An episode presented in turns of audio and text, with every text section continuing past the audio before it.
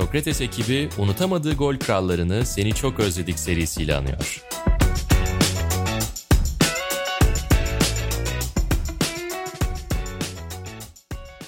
Seni çok özledik de yeni bölümde Premier Lig'e damgasını vurmuş bir başka forvetle, bir başka kralla yolumuza devam ediyoruz. 2009-2010 sezonu Didier Drogba Didier Drogba'nın zirve yaptı. 32 maçta 29 gol attı. Sezonu da 37 golle tamamladı. Aynı zamanda kariyer zirvesine de ulaştığı sezonu konuşacağız. Emre Özcan'la beraber.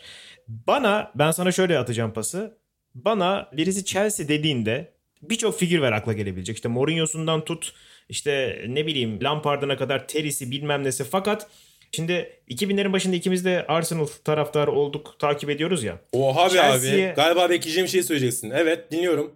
Abi Chelsea'yi o dönemden takip eden biri var mı bilmiyorum. Ama bana Chelsea deyince figür olarak akla gelen ilk adam Drogba oluyor.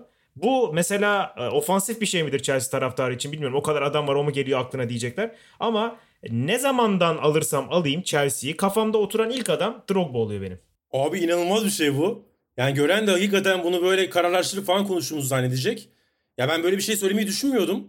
Ama benim de aynı şey var geçerli. Ve yani sen söylemeden senin söyleyeceğin şeyi anladım. O yüzden zaten tepki gösterdim. Oha sen de mi böyle düşünüyorsun tarzında. Ya yani benim de Lampard gelmiyor abi mesela. Yani Jose Mourinho Chelsea deyince o dönem 2000'lerin ortası işte 2004-2005 sonrası vesaire zaten 7-8 sezonluk bir kariyeri var Chelsea'de.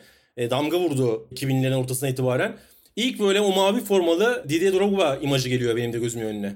Acayip. Yani o abi o saç işte kayarak gol kutlaması vesaire işte mesela yayda göğsünü alıp dönen bir Drogba falan geliyor benim aklıma Chelsea deyince direkt olarak. Başka hiçbir şey gelmiyor neredeyse. Çok enteresan. Bence de enteresan ama çok baskın bir karakterdi abi. Belki de onun evet. payı vardır. Yani Lampard kulübün içerisinde baskın olduğu tabii ki söyleniyor. Herkesin çok saygı duyduğu bir karakter ama mesela Lampard saha içerisinde öyle bir sarışına sahip değildi bana kalırsa. Evet. Bilmiyorum Aynen. sana yanlış mı düşünüyorum ama böyle çok zaten çok beyefendi bir adam Lampard gerçekten. Yani öyle beyefendi ki yani mesela şimdi konunun dışına çıkıyor gibi olacağım ama İngiltere'ye gittiğimizde Chelsea maçı sonrası planlarımız içinde yoktu yani öyle bir özel izimiz yoktu. Maç sonu böyle oyuncuların gelmesini falan bekliyoruz saha içerisinde. Lampard geldi. Gökhan şey dedi yani hocam röportaj yapabilir miyiz? Adam geldi 10 dakika konuştu Gökhan'la. Ki yani öyle bir şey yok zaten şey dedi. Yani özel iznim yok ama şey yapıyorum. Aradan çıkartalım falan tarzında konuştu. Çok beyefendi bir adam. Sağ içinde de beyefendiydi ama çok karizmatik, çok star sahip bir oyuncu değildi bence. Didier Drogba'da da tam tersi vardı onun gerçekten. O yüzden bilmiyorum dinleyenler böyle düşünüyor mudur ama hak verenler çıkacaktır bence bize. Şöyle şimdi biz 2009-2010 sezonundan bahsedeceğiz. Premier Lig'de 86 puanla Manchester United'ın 1 puan önünde e, şampiyonluğa ulaşan 103 gol atan 32 gol yiyen artı 71 averaj ki o dönemin bir averaj rekoru baktığında 100 golün üstüne çıkmak ayrı bir yuh be abi. inanılmaz performans. Niye yuh? Yani işte inanılmaz olduğu için. Ya ya şey açısından yuh diyeceğim ben şimdi oraya getirecektim. Abi bir de şundan geliyorsun. Birkaç sezon önce senin takımın gol yememe rekoru kıran ve pozisyon vermeyen ve şu anda da mesela işte Mourinho'yu nasıl bilirsin? Savunmacı ya da ne bileyim oynatmayıcı, kapatıcı bilmem ne bir teknik direktör olarak biliyorsun. Ve buradan sonra öyle bir dönüşüm geliyor ki baktığın zaman 103 gol atan, inanılmaz bir şampiyonluğa ulaşan, artı 71 averaj kuran bir yapıya dönüşüyor. Ya o sezonki şampiyonluk ve bu dönüşüm de bence çok acayip bir şey. Onu ayrı konuşuruz zaten ama Didier Drogba'nın da şu yapıda, bu noktada şöyle bir durumu var abi. Adam bir sezon önce Premier Lig'de 5 gol atıyor. Ondan bir sezon önce daha az maç oynayıp 8 gol atabiliyor. Evet. Ve sonra Chelsea'deki 29 gollük Premier Lig zirvesi sezonuna ulaşabiliyor. Oyuncu olarak da herhalde yani bu kadar kötü geçen iki sezondan sonra buraya tekrar ulaşabilmesi onun karakterini gösteriyor biraz. Tabii ki ama ben sana kilit bir soru soracağım. Hoca kim? Hı. 2009 Ancelotti. Hocaların Ancelotti. hocası. Hocaların hocası Hocaların orada damgayı vuruyor. Yapı da biraz değişik hatırlayacaksın. Yani Hı. Lampard'ın işte 10 numara oynadığı ve 10 numaraya nasıl oynadığı arkada 3 tane orta saha oynadığı baklava 4-4-2. Drogba Nelka önde. Lampard 10 numara. Orta saha işte John Obi Mikel vardı. Maluda vardı sol iç. Sağ iç Balak oynuyordu. Birkaç opsiyon daha vardı ama yani bu üçlüydü sanki diye hatırlıyorum genel. Öyle bir baklava 4-4-2'de Drogba yanında da bir santrfor varken ve baskın bir santrfor varken ne olursa olsun Anelka hakikaten Saf bir 9 numara değil belki ama 9 numara. çift santrfor varken o kadar öne çıkmak da çok kolay bir şey değildir. Ama hakikaten o Chelsea çok akışkan futbol oynayan, pas odaklı ve oyunu domine eden bir Chelsea'ydi. Onun uzantısı da zaten işte Drogba'nın kariyer zirvesine gol olarak e, Chelsea'de çıkmasına neden oldu. O sezon Chelsea tabii yani çok büyük bir dönüşüm. İşte Ancelotti'nin çok keyif veren futbolu ki çok sıkıntılı dönemlerden çıktıktan sonra yani Mourinho bıraktıktan sonra işte bir sürü teknik direktör geliyor gidiyor. İşte idareten çıkanlar oluyor. Hiddink sonra geliyor Ancelotti. Ve o döneme baktığında Chelsea domestik ikilemeyi yapıyor. Domestik dubleyi yapıyor. Ki ya Chelsea için mesela artık o dönem mutlaka kupaların gelmesi gereken dönem. İşte Drogba çok kötü bir dönem geçirmiş. Mourinho'nun gidişine e, işte niye bu adam gitti ben de kalmalı mıyım emin değilim falan demiş. Fakat işte Ancelotti geldikten sonra o sezonda Drogba'yı mutlu ederek Chelsea onu bu sayılara çıkarmış. Bence mesela buradan da konuşmamız gerekiyor. Yani Mourinho'nun gidişiyle beraber onu Drogba yapan adam sonuçta Mourinho ve onun Chelsea'si. O adam gittikten sonra çok mutsuz olduğunu birkaç kez söylüyor ki Drogba'nın işte basın açıklamaları ya da mutsuz olduğunda mutsuzluğunu belirtmesi falan bunlar çok önemli şeyler. Ve böyle bir Drogba'yı mutlu etmeyi başarıyor Ancelotti ve 2009-2010 Chelsea'si. Doğru. Ve yani işte onun Mourinho ile hikayesi de çok güzel değil mi abi? Hatırla, hatırlarsın değil mi? Porto Marsilya eşleşmesi. Hmm.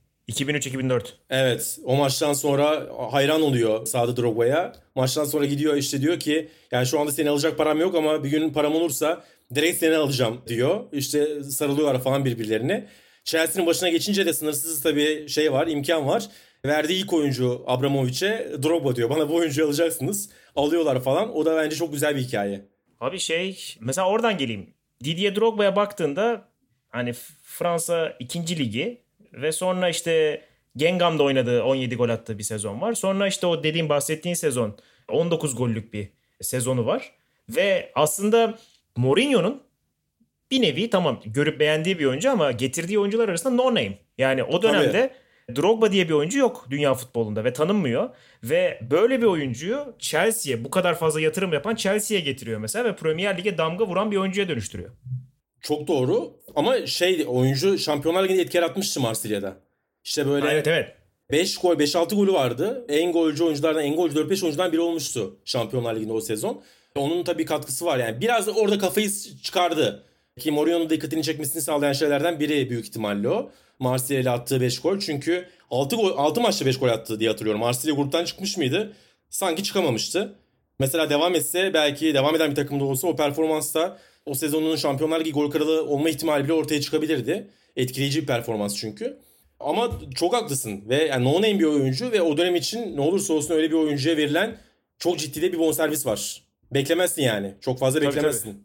Bu arada kontrol ettim şimdi evet şey yapamamış. Yani üçüncü olmuş ve UEFA kupasına devam etmişler. E, UEFA kupasına devam ettikten sonra da Avrupa sezonunu Marsilya'da Drogba 11 golle kapatmış. Yani sadece Avrupa'da 11 gol atmış. İnanılmaz bir şey hakikaten. Müthiş. Müthiş. Ya şimdi bu Chelsea'den mesela hani bu dönüşümden ve onun yerinden bahsetmek lazım. Takımın en fazla gol atan oyuncusu sonuçta. 37 golle bitiriyor sezonu e, o dönemde. Frank Lampard işte hemen arkasında 10 numara olarak senin söylediğin gibi oynayarak 26 golle bitiriyor. O da zaten inanılmaz bir şey de. Kariyer sezonu Lampard'ın. Tabii tabii kariyer sezonu ve şey olarak da yani etki olarak da öyle, istatistik olarak da öyle. Etki olarak her zaman belki Frank Lampard'ın çok özel sezonları var. Burada sayıya da yansıyor bu yani.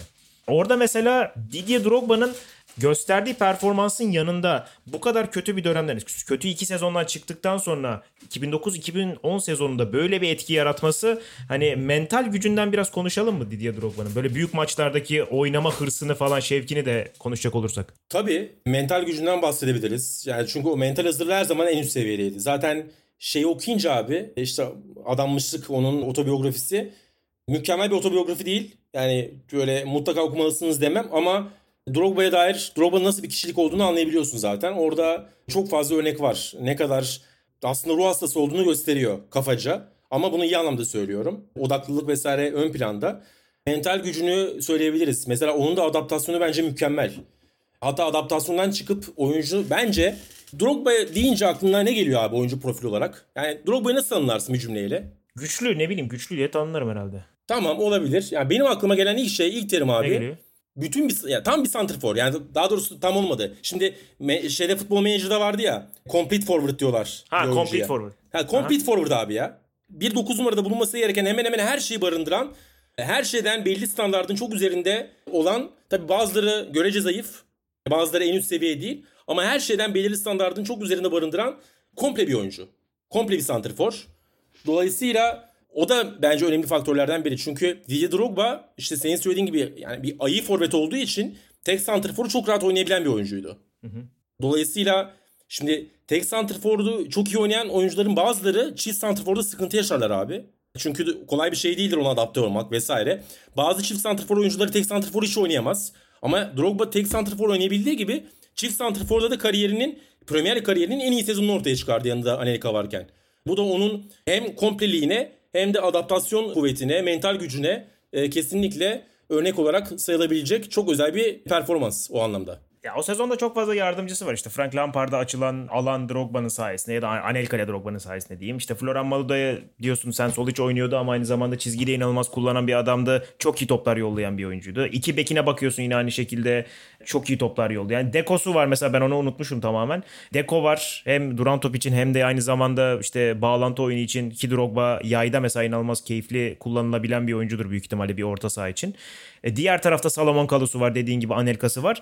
O takımda yardımcıları bu kadar fazlayken mesela bir şey denir. İşte yok Balak'la şey kavgası, friki kavgası vardı. Çok bencil bir oyuncu. Aslında Didier Drogba aynı zamanda o takımı da çok iyi bir şekilde oynatan ve bağlantı noktasında da duran bir oyuncuydu diyebiliriz. Doğru. Bak şimdi sen Deco deyince abi hatırladın. Daha fazla 10 numara oynayan Deco'ydu ya o sezon. Lampard'dan hmm. ziyade. Haklısın. Bir önceki sezon 10 numara oynamıştı vardı Lampard'ın. Karıştırdım. Lampard o sezon 8 numaradan o katkı yaptı. 22 gol 16 asist.